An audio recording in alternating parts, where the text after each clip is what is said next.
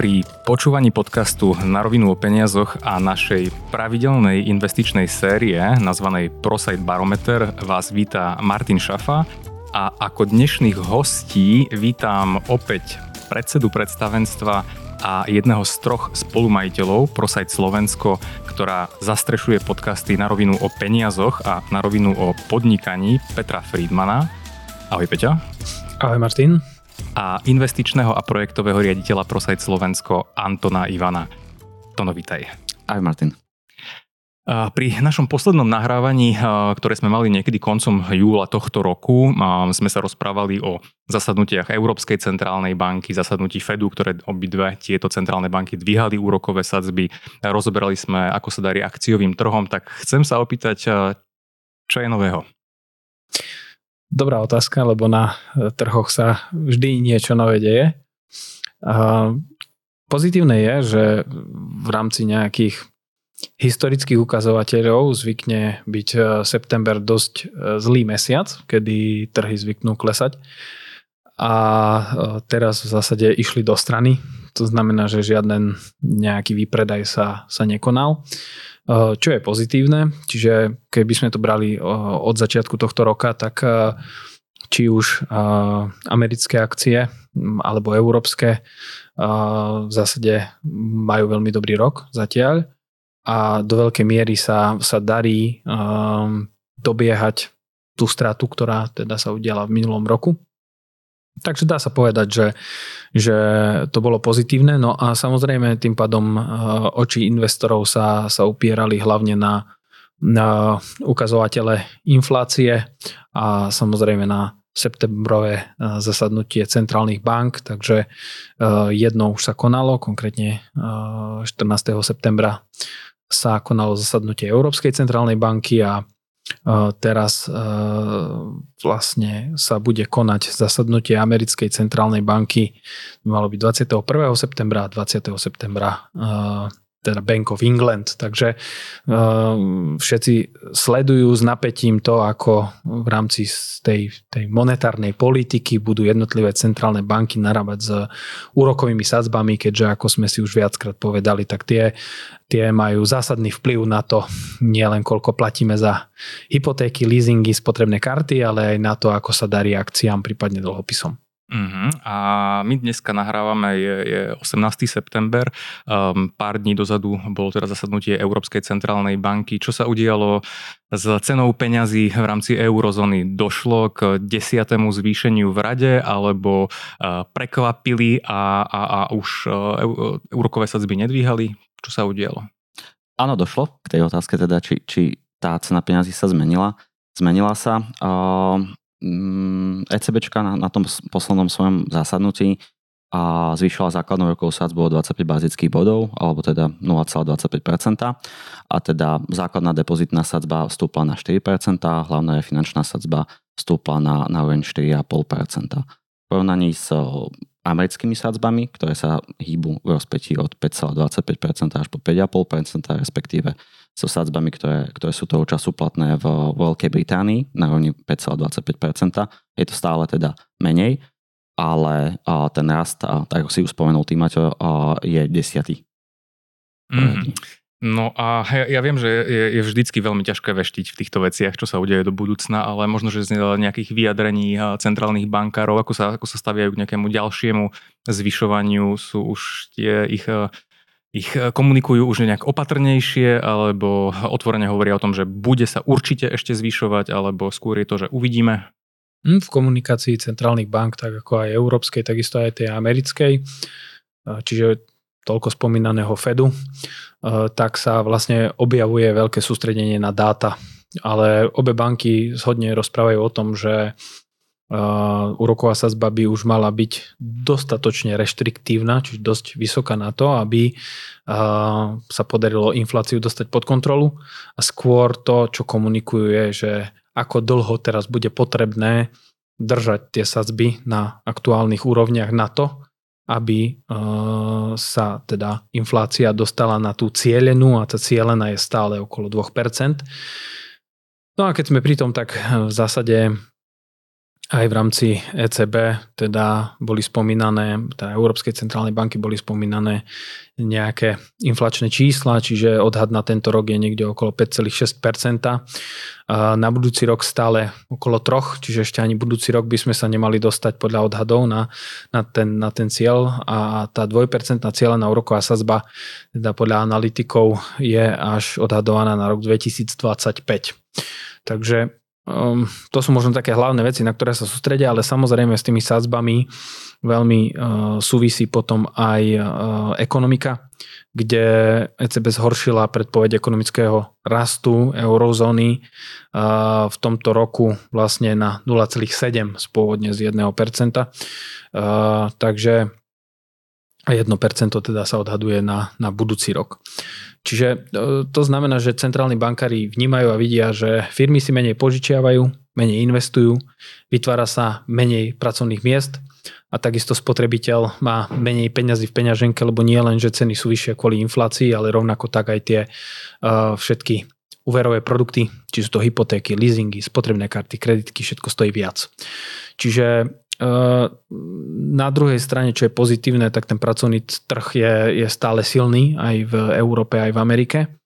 A mm, to dáva veľkú nádej centrálnym bankárom, že by sme mohli tieto naozaj veľmi náročné roky zvládnuť bez nejakej veľkej ekonomickej krízy. Takže s veľkou opatrnosťou, ale objavuje sa tam ten výraz soft landing ako, ako to jemné pristátie, ktoré teda naznačuje schopnosť skrotiť e, infláciu bez toho, aby, aby e, sa vyvolala veľká ekonomická kríza. Ale stále sa to hovorí samozrejme tak opatrne, lebo v histórii e, takéto významné zvyšovanie úrokov bolo, bolo vždy spojené s nejakou recesiou. Jasné, lebo ono teda tá, tá realita, ak sme v podcaste na rovinu o peniazoch, tak tá realita je teda taká, že Um, inflácia klesá pomalšie, ako sa očakávalo.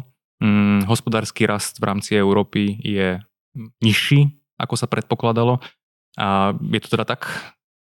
Áno, áno, je. A na začiatku, alebo teda ešte možno rok dozadu, ECB alebo predstaviteľe ECBčky a si mysleli teda, že tá inflácia je dočasná a naozaj, že to nebude relatívne krátko. A to sa nepotvrdilo, tá inflácia teda je to na s nami dlhšie aj preto teda to desiate, desiate zvýšenie teda úrokových sádzieb a bolo minulý týždeň.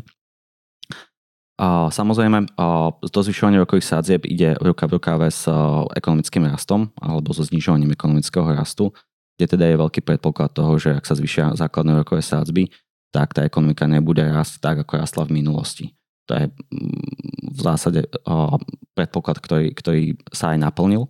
A na druhej strane tie očakávania niektorých ekonomov, ktorí hovorili o tom, že ak sa takto skokovito bude zvyšovať základná roková sádzba, bude viesť k nejakej veľkej recesii a to sa našťastie nepotvrdilo. Ten trh práce je stále silný, stabilný a mnoho štátov signalizuje teda toho, že, že ten dopyt po pracovnej sile naďalej je, v, na čo zároveň spôsobuje to, že že tie nominálne platy rastli, aj keď nerastli v takom vyjadrení, ako rastla inflácia, ale celkovo teda to hospodárstvo eurozóny a je na tom veľmi podobné, ako to bolo teda posledné, posledné mesiace. To znamená, že ten medzime, medzimesačný alebo medzikvartálny nárast je tam, alebo ak je pokles, tak je veľmi malý.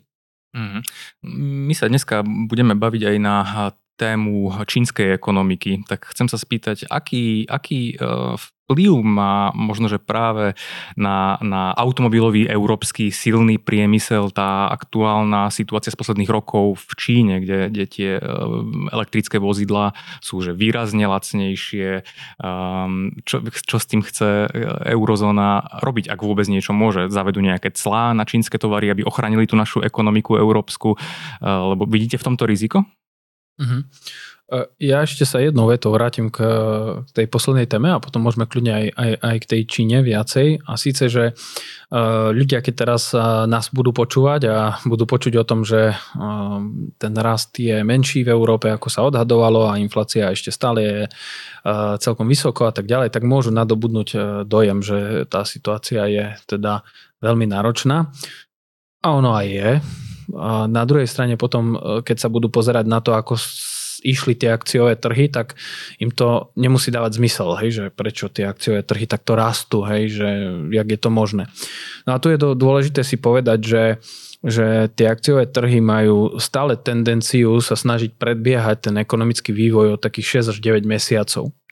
To znamená, že oni už dnes uh, tí investori pozerajú na to, že OK, tak je pravdepodobné, že v horizonte 9 mesiacov dôjde k tomu, že sa tá inflácia zvládne. Je pravdepodobné, že um, dôjde potom k postupnému znižovaniu úrokových sadzieb v Amerike, v Európe a tak ďalej. A e, keďže tá pravdepodobnosť tam je a už aj dnes e, síce tá centrálna banka je veľmi konzervatívna, ale, ale na ten rok 2025 už analytici očakávajú, že sadzby by mohli postupne pozvolná začať klesať. A to je práve to, čo vidíme potom na tých finančných trhoch. Čiže to som chcel dovysvetliť, lebo veľakrát by to mohlo dávať ľuďom akože sa zdať, že to nedáva zmysel že prečo, prečo tie, tie, tie trhy uh, rastú, keď ešte stále sú v ekonomike problémy. Ono to tak býva, že, že tie trhy sa snažia uh, predpovedať aj to, že keď príde kríza a, a, a má byť zle, takže niekedy ešte pár mesiacov skôr, ako reálne sa objavia tie čísla o prepušťaní, o recesii a tak ďalej, tak už vidno výpredaj na trhoch. A opačne pár mesiacov predtým, než reálne napríklad dojde k tomu, že, že sa ekonomika oživí alebo že tie sadzby sa začnú znižovať, tak už e, na tých trhoch dochádza k e, nástupu nejakého tzv. byčieho trendu alebo toho rastu. No a prečo o tom hovorím? Hovorím o tom preto, že, že, že nikto nemá tú kryštálovú gulu a je extrémne ťažké ten trh e, predvídať a časovať a, a zase práve preto tá najlepšia stratégia, aká môže byť, je, je, je mať nastavené to, to pravidelné uh, investovanie v rámci tej stratégie buy and hold, fakt akože dobre diverzifikované akciové portfólio, ktoré uh, si klient zainvestuje pravidelne, každý mesiac tam tie financie posiela a prípadne mať e, ideálne nejakého fakt kvalitného odborníka, ktorý môže upozorniť na zaujímavé príležitosti, keď tie indexové fondy prepadnú a kedy sa oplatí byť uh, agresívnejší, dať nejaké mimoriadne vklady, nakúpiť mimoriadne alebo prípadne zvýšiť tú investíciu. No a zase sa to ukazuje aj teraz, hej, že jednoducho uh, veštiť z kryštálovej gule a predpovedať to dianie je, je vec, ktorá uh, naozaj je extrémne náročná, ak vôbec, že či je možná. Hej, to je, to je diskutabilné. Presne tak. Presne tak. O, ako tá, tá rada, ktorú si dal ohľadom dlhodobého pravidelného investovania do ETF-kových fondov je, je jedna z mála, zdá sa, že je funkčných rád, ktoré, ktoré vieme reálne dať. A to, spýtam sa, banky nedávno, slovenské banky reportovali množstvo peňazí Slovakov na bežných účtoch a sporiacich účtoch to kvantum peňazí, ktoré dneska ľuďom stále vysí na bežných účtoch s úrokom 0, je, je, je to, to množstvo peňazí je obrovské. Čo by si odporúčal takýmto ľuďom, ktorí povedzme tie peniaze najbližších 3-5 rokov nebudú potrebovať? Držať to tam, veriť v tú istotu toho bežného účtu? No, mm, pred nejakou chvíľkou sme si vravali teda asi aká bude inflácia v rámci eurozóny mm, v tomto roku, že sa to bude hýbať niekde okolo 5-6%. Na Slovensku je tam miera inflácie vyššia a predpoklad do ďalších rokov je, je taký, teda, že tá inflácia tu nejaká bude, aj keď bude postupne klesať, ale k tomu 2% rastu sa dostaneme asi, asi až, alebo teda 2% inflácii sa dostaneme až v roku 2025. Čo logicky znamená, že pokiaľ tie peniaze necháme na bežných účtoch, tak tá inflácia bude si stále viac a viac ukojovať. Už teraz si ukojuje dostatočné, dostatočné percentá. A pre tých klientov, ktorí, ktorí teda vedia, že tie peniaze budú používať v krátkodobom horizonte, a by som hľadal určite nejakú alternatívu nejakého peňažného fondu, kde teda aspoň aký taký úrok ponúka Skočím ti do toho, prepáč. Um, aký je bezpečný investičný horizont na peňažný fond? Koľko je dôležitý, aby tam tie mm. peniaze boli pri peňažnom fonde? Veľká väčšina peňažných fondov investuje do, do krátkodobých štátnych dlhopisov alebo terminálnych úložiek, čiže naozaj tam tá volatilita alebo m, mm, prípadný nejaký, nejaký pokles, výkyv to, tej hodnoty toho fondu je, je málo pravdepodobný, čiže naozaj horizont 3-6 mesiacov, kľudne teda, no, to sú, to sú peniaze, ktoré môžu končiť v peňažných fondoch. Samozrejme, tie peňažné fondy sú rôzne. Niektoré investujú teda do krátkodobých, niektoré investujú možno do, do dlhopisov s dlhšou splatnosťou. A, ale vo finále, teda, ak by sme to chceli shrnúť, tak, tak a, horizont 3 6 mesiacov je, je určite v poriadku. Čiže a, pre tých a, klientov, ktorí vedia, že svoje finančné zdroje budú používať v a, relatívne krátkej budúcnosti, ak sa bavíme o horizonte nejakých 3 až 5 rokov, tak, tak je to kombinácia nejakých, nejakých fondov peňažného trhu, plus ak by sme spovedali, že je ten horizont aspoň 5 rokov, tak by sme mohli uvažovať o nejakých realitných, realitných investíciách. Ďakujem pekne za, za tvoju odpoveď, lebo dneska je určite extrémne dôležité zaoberať sa tou témou investovania, lebo je to jeden z, z mála nástrojov, ako reálne tie peniaze teda ochraniť pred infláciou. A pokiaľ sa teda presunieme eh, na, na, na, do inej časti sveta, tak um, chcel by som trošku s vami rozobrať tú celú post-covidovú situáciu, ekonomickú situáciu v Číne. A čo sa tam deje? Um, prenikli nejaké správy o, o, o deflácii, že Čína sa dostala do deflácie, um, že najväčší čínsky tí developeri mali problém, jeden z nich skrachoval, druhý najväčší jeho akcia, jeho, teda hodnota jeho akcií klesla o 70% od začiatku roka, tak skúste možno, že uviesť trošku posluchačov do problematiky, lebo tá Čína je, ona je veľmi špecifická a, a demokracia, tak to nazveme, tak kto sa chytí tejto témy možno do úvodu? Mm, mm. No na to, aby sme, na to, aby sme mohli uh, vlastne rozprávať o tom, čo sa v tej Číne deje, tak je potrebné uh, zajsť uh, do minulosti a trošku... Do ktorej dynastie? Vy, vy, uh, do uh, 5. storočia pred letopočtom.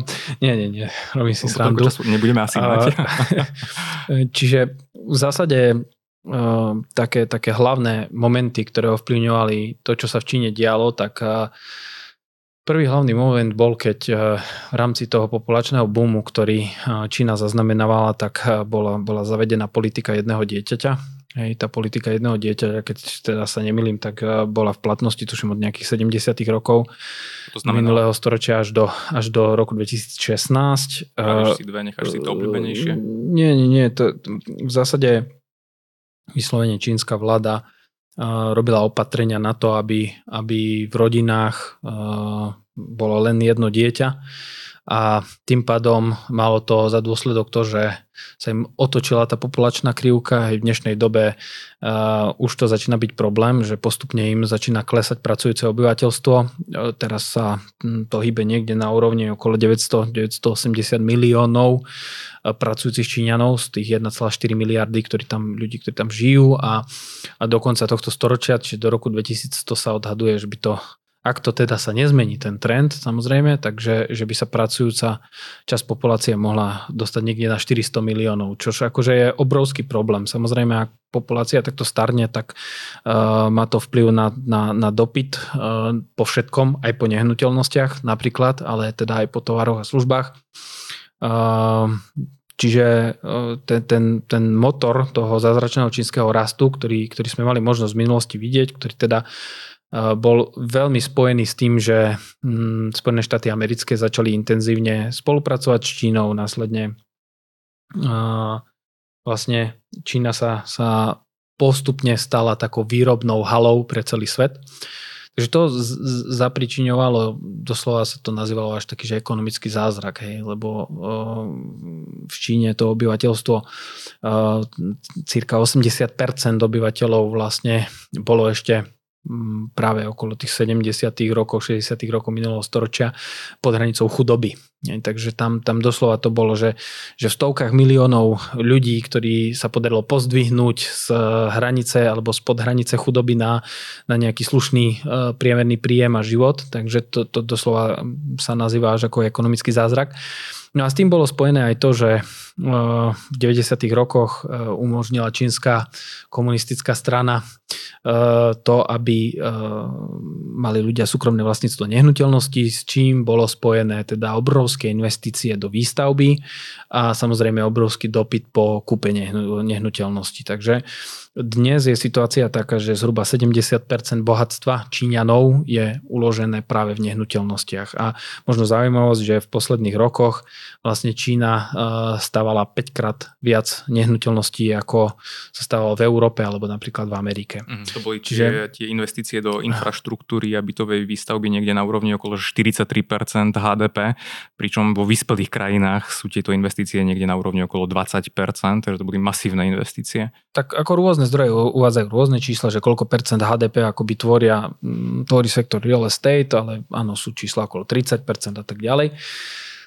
No a e, vlastne vo finále to malo za dôsledok to, že e, od roku 2001 do nejakého roku 2017 tam narastli ceny nehnuteľnosti o 700%, čiže vytvorila sa vyslovene, že bublina obrovská a tie čínske infraštruktúrne projekty rezultovali až v také šialenosti, to keď si ľudia dajú do, do Google alebo do YouTube, že ghost towns, hej, že čínske mesta duchov, tak, tak to tam nájdu. Hej. Doslova obrovské celé mesta s mrakodrapmi, s nákupnými strediskami a tak ďalej, ľudoprázdne. Hej. Nikto tam proste nie je. No a Uh, dostalo sa to do situácie, že v poslednom relatívne dlhom období uh, tam fungoval na nehnuteľnosti tzv. pre-sales. To znamená, že ak človek si chcel kúpiť byt, tak uh, musel zaplatiť celú sumu hneď na začiatku. Čiže nie tak ako u nás, že sa zaplatí nejaká záloha a potom sa čaká, kým developer postaví a skolauduje a potom sa načerpá hypotéka a teda nehnuteľnosť je odozdaná a môžeme bývať. No to bolo tak, že tam sa načerpala hypotéka a vyplatila nehnuteľnosť hneď a potom sa kľudne mesiace až roky čakala na to, že, že sa tá nehnuteľnosť dokončí a odovzdá. Čo teraz v prípade toho Evergrande dokonca sa stalo, že sa aj neodozdali tie nehnuteľnosti. Hej, ale teda k tomu sa za chvíľu dostaneme. No a e, takto akože tam rástla tá, tá realitná bublina, ľudia vo veľkom investovali, niektorí developeri dokonca robili e, lotérie na to, že kto si bude môcť od nich kúpiť nehnuteľnosť, hej, s takými šialenosťami, že šanca bola 1 ku 30, že ťa vyžrebujú, hej, čiže Pro, fakt ako, ako e, tá situácia tam bola extrémna. No a keď si správne pamätám, možno tónom a opravy, tuším to bolo nejaké dva alebo tri roky dozadu, kedy, kedy Xi Jinping čínsky prezident teda povedal, že nehnuteľnosti nie sú na špekulovanie, ale sú na bývanie a stanovil politiku troch červených čiar, ktorá vlastne mala obmedzovať financovanie developerov. Lebo tí developeri naozaj boli pomaly to pripomínalo trošku Ponziho schémy alebo pyramidy, že teda klienti vyplatili tie byty, ktoré ešte boli iba namalované na projekte, ešte to ani nestalo. No ale keďže dostal developer okamžite e, peniaze ako keby za celú tú nehnuteľnosť, no tak čo urobil, tak kúpil ďalšiu parcelu a začal ďalší projekt marketovať a predávať. A dostal ďalšie peniaze a ďalšia parcela a ďalšia a ďalšia. A takto vlastne teda vznikali tie, tie mesta duchov, o ktorých, o ktorých hovorím. No a následne teda, keď e, sa zaviedla tá politika týchto troch červených čiar, tak sa významne obmedzilo možnosti zadlženia a financovania e, developerských spoločností. A to spôsobilo teda ten prvý prípad, ktorý sa objavil v spoločnosti Evergrande, e, čo obletelo celý svet. V zásade bol to dosť veľký škandál, teda ľudia samozrejme, ktorí v Číne si od nich nakúpili nehnuteľnosti, štrajkovali, prestali akoby splácať tie uh, hypotéky za nedodané nehnuteľnosti. Uh, do toho spotrebiť, uh, pardon, sporiteľia dostali obrovský strach, že zasa tie, tie banky, ktoré dali tie hypotéky, takže skrachujú. Čiže spotrebitelia zase chceli povyberať úspory z tých bank. Hej. Tu vznikol tzv. tzv. bank run, čiže sná sporiteľ vybrať všetku likviditu, čo v zásade, ak je tá, ten, ten nápor na výbery dostatočne silný, tak neexistuje banka na svete, ktorá by to dokázala ustať. Čiže tam potom musela, musela čínska vláda intervenovať a, a, a zasahovať. A tak ako si správne povedal, tak vlastne ten Evergrande teda teraz nedávno požiadal o ochranu pred veriteľmi podľa článku 15 chapter 15 americkej ústavy. No a v podstate je v konkurze, je v krachu. No a, a, a teraz v zásade vznikli, vznikli správy informácie o tom, že najväčší čínsky developer, ktorý sa volá Country Garden, tak, tak taktiež už nesplatil uh, splatky svojich dlhopisov. No a tým pádom sa, sa začína hovoriť naozaj o, o, o veľkej, veľkej realitnej kríze v rámci uh, Číny. Má to ale podľa teba súvis aj s tým, že, že v Číne klesá export, on klesol takmer o 15%? Asi nechám teraz to na, mm. som dlho rozprával. Um, Samotný pokles exportu nemusí priamo súvisieť práve s týmto faktorom. Byty neexportujú. Byty neexportujú, aspoň teda zatiaľ. A v Číne, mm, tak ako aj na Slovensku, alebo teda celkovo na, na svete, a samotný COVID a prinieslo väčšie reštrikcie. A v Číne, alebo čínska, čínska vláda sa snažila uplatňovať politiku o nulovej tolerancie covidu a ešte teda v roku 2022, začiatkom roku 2023 a sme boli svedkami toho, že niektoré mestá si zažili totálny lockdown čož vo výraznej miere sa podpísalo pod, pod hospodárskú, hospodárstvo teda Číny a pod nejakú ekonomickú aktivitu obyvateľstva a aj továrny. Zažili sme, kedy, kedy mnohé západoeurópske ako aj americké automobilky, ktoré majú továrne v Číni, a museli prerušiť výrobu, nevedeli, nevedeli dodať jednotlivé súčiastky a, a celkovo sa predlžoval a dodávateľský reťazec kvôli, práve kvôli týmto obmedzeniam, ktoré, ktoré boli v Číne. A tieto obmedzenia mali vplyv teda aj na, na samotné hospodárstvo a, ekonomický vývoj v krajine. A veľmi veľa ekonomov predpovedalo po tom, čo, čo táto nulová tolerancia covidu skončila, alebo tá politika nulovej tolerancie skončila, že, že to hospodárstvo sa naštartuje a pomôže k tomu, aby, aby Čína ako druhá najväčšia ekonomika sveta a potiahla, a potiahla ten, ten ekonomický vývoj aj, aj ostatných krajín. To sa v druhom pol roku, teda respektíve v druhom kvartáli roku 2023 aj podarilo, kedy ten, ten medzinárodný nárast bol v celku významný, na rovni cez 6%. Na strane druhej treba povedať, že v roku 2022 v druhom kvartáli ten, ten výkon bol slabý a teda tá báza, z ktorej, z ktorej ten ekonomický rast bol dosiahnutý, bola, bola relatívne nízka. A, a tie predbežné čísla za, za mesiace júl a august a nie sú veľmi potešujúce.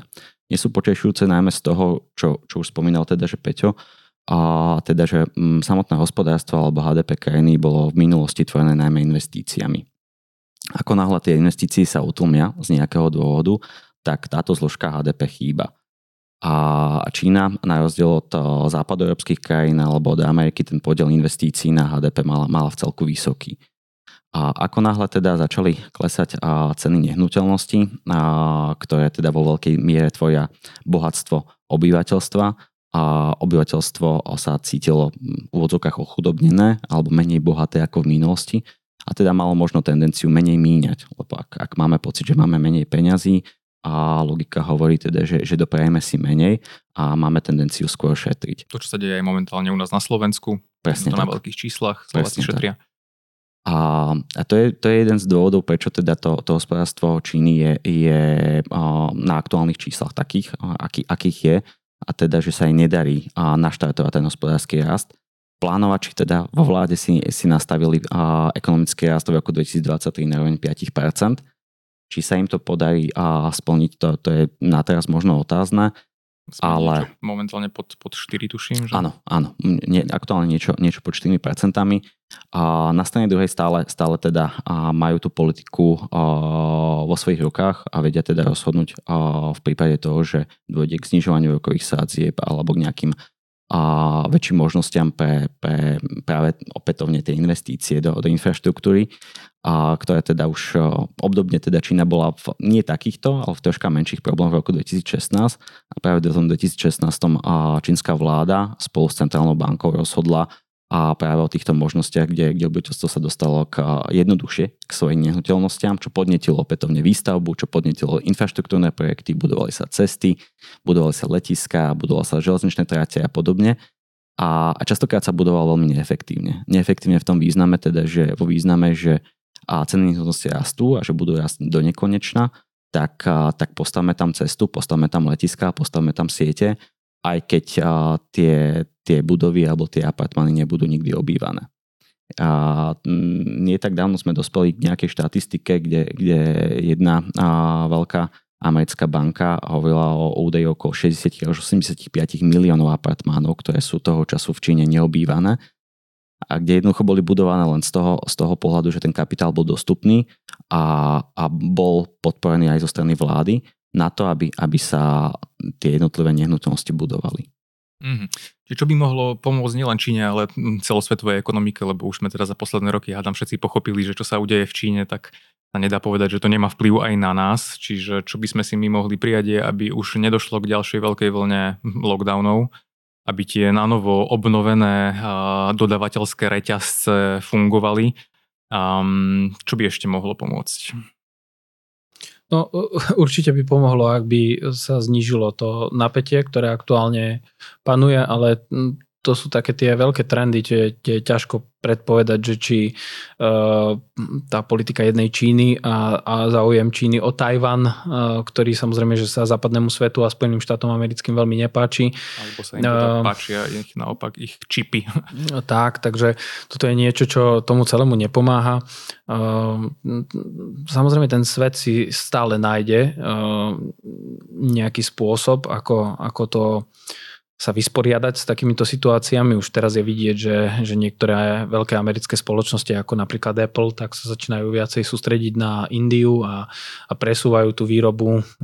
Zase ten kapitál proste si bude hľadať prostredie, kde je to aj z legislatívneho hľadiska, aj z hľadiska nákladov čo najefektívnejšie. Proste kapitál stále sa snaží hľadať uh, tieto miesta. No ale určite v zásade tá, tá spolupráca, kooperácia, si myslím, že to je tá cesta, ktorá by pomohla, ale to je možno na iný podcast a na inú tému, lebo um, je, je ťažké toto ovplyvniť, je to o tých politických lídroch a o tom, že či teda vnímajú, že máme aj iné problémy, ako napríklad tie klimatické problémy, na ktoré fakt je potrebné spolupracovať a, a skôr hľadať tie prieniky a tú spoluprácu ako uh, nejaké dôvody na, na, na svár a spor. Um, Takže tak, ale to nám budúcnosť asi ukáže a dá odpoveď na to, že či uh, tá, tá éra tej globalizácie, kedy naozaj bola snaha skôr znižovať akékoľvek bariéry pre či už kapitál alebo pracovnú silu a kde bola snaha Eh, ísť po čo najnižších nákladoch a to samozrejme pomohlo potom rozvoju nielen Číny, ale aj iných eh, rozvojových krajín. Eh, tak či to bude pokračovať takto, alebo či teraz v zásade uvidíme nejakú etapu toho, kedy sa svet bude viacej polarizovať a ten kapitál skôr pôjde tam, kde to bude legislatívne bezpečné mm, a, a kde budú, nebudú takéto politické rizika. Takže to na to odpovie budúcnosť. Samozrejme, čo si môžeme želať je skôr tú kooperáciu a spoluprácu. No jasné, tak uvidíme aj v 2024 nás čakajú voľby v Spojených štátoch, tak uvidíme, že či ostanú pri moci demokrati alebo, alebo, alebo sa vrátia republikáni, ako to dopadne s nejakými ďalšími sankciami na Čínu a tak ďalej a tak ďalej. Takže myslím si, že um, tých, tých tém, ktoré sme dneska otvorili a môžeme v nich niekedy na budúce pokračovať je, je viacero. Um, ja teda navrhujem, aby sme tú, tú debatu o, o, o čínskych elektromobiloch a ich vplyvoch na e, naše európske automobilky nechali nechali na nejaký ďalší diel, alebo natočíme k tomu nejaký špeciál. Je ešte niečo, čo by ste chceli e, dodať? Mhm, ja by som to rád len tak nejako zhrnul, že, lebo rozprávali sme teraz o tej Európe na začiatku a o Amerike, potom trošku o tej Číne a teraz, že e, keď to poslucháč počúva, takže aký to má vplyv na, na, na jeho peniaze. No tak uh, práve aj, aj ten príklad tej Číny je, je veľmi pekný v tom, že mnoho investorov, ktorí teda investovali do Číny, tak neskutočne zbohatlo a za tie minulé roky akože tam fakt strašne zarobilo a ešte pred covidom boli vlastne vlastne odhady, ktoré hovorili o tom, ako Čína určite dorastie a potom prerastie ekonomiku Spojených štátov amerických. A mohlo by sa zdať, že to je to najlepšie miesto, kde teda investovať a niekto by si mohol myslieť, že tak ja chcem e, čisto čínske ETF nejaké a chcem svoje úspory dať len do tých čínskych spoločností, lebo vidím, že tá Alibaba a to Xiaomi a, a nejaké, ja neviem, uh, NIO a, a BID a iné tie spoločnosti, teraz to NIO a BID, to sú tie na elektromobily a tak ďalej. Čiže E, že to sú tie najlepšie ako investície a vidíme, že teraz akože relatívne za krátky čas sa to zvrtlo a e, Čína sa potýka s e, nie malými problémami, ktoré budú musieť zvládnuť a je dosť možné, že teraz nejaké obdobie to nebude to najlepšie miesto na, na umiestnenie toho kapitálu. A práve preto je dobre mať diverzifikované to svoje portfólio, mať tie svoje ETF fondy pekne rozložené aj na Európu, aj na Áziu, keď Áziu, tak nie len Čínu, ale však je tam zaujímavá napríklad aj tá India, Tajván, Japonsko. Nezabudnú na to, že aj v Európe sú zaujímavé spoločnosti, síce iného rázu, nie úplne, dajme tomu, technologické, ale skôr ten priemyselný sektor, bankovníctvo, služby a tak ďalej. No a potom samozrejme má tam aj tú Ameriku, ktorá je technologicky zameraná a práve to je to, čo sa snažíme my robiť. E, namiešať e, tie investície klientom tak, aby to bolo pekne rozložené nielen sektorov, ale aj geograficky a aby ten klient e, sa stal tzv. globálny investor, akciový, ktorý bude proste ťažiť z toho, že v každom období je nejaké miesto, ktoré je to úspešné, ktorému sa darí a potom ten priemer, ktorý si vie investor pripísať, vie byť veľmi zaujímavý, vie byť niekde okolo 8 až 10% treba z dlhodobého hľadiska, čo nielen ochráni peniaze pred infláciou, ale vie zabezpečiť veľmi zaujímavý dôchodok alebo splnenie iných investičných cieľov. Takže takto som to chcel len zhrnúť do kontextu, aby, aby celá tá naša diskusia nadobudla možno nejaký, nejakú podobu konkrétneho odporúčania alebo niečo, čo vedia ľudia, ktorí nás počúvajú aj reálne využiť. Mm-hmm. Super, super, tak vám pani opäť eh, ďakujem za návštevu a, a teda ten message aj z tohto podcastu je, že pokiaľ teda držíte všetky svoje úspory na bežnom účte, tak je, je naozaj veľmi vhodný čas poradiť sa s nejakým odborníkom na túto tému a zvážiť nastavenie vhodnej investície podľa toho, kedy tie peniaze budete potrebovať, a pretože momentálne peniaze na bežných účtoch sú, sú zožierané infláciou a ich hodnota nám klesá pred očami a investovanie je práve teda ten vhodný nástroj. Super, pani, ja vám teda opäť ďakujem, budem sa tešiť na, na ďalšie nahrávanie a vám, milí poslucháči a diváci, takisto ďakujem a do počutia a na budúce. Ďakujeme pekne, do počutia. Ďakujem pekne, do počutia.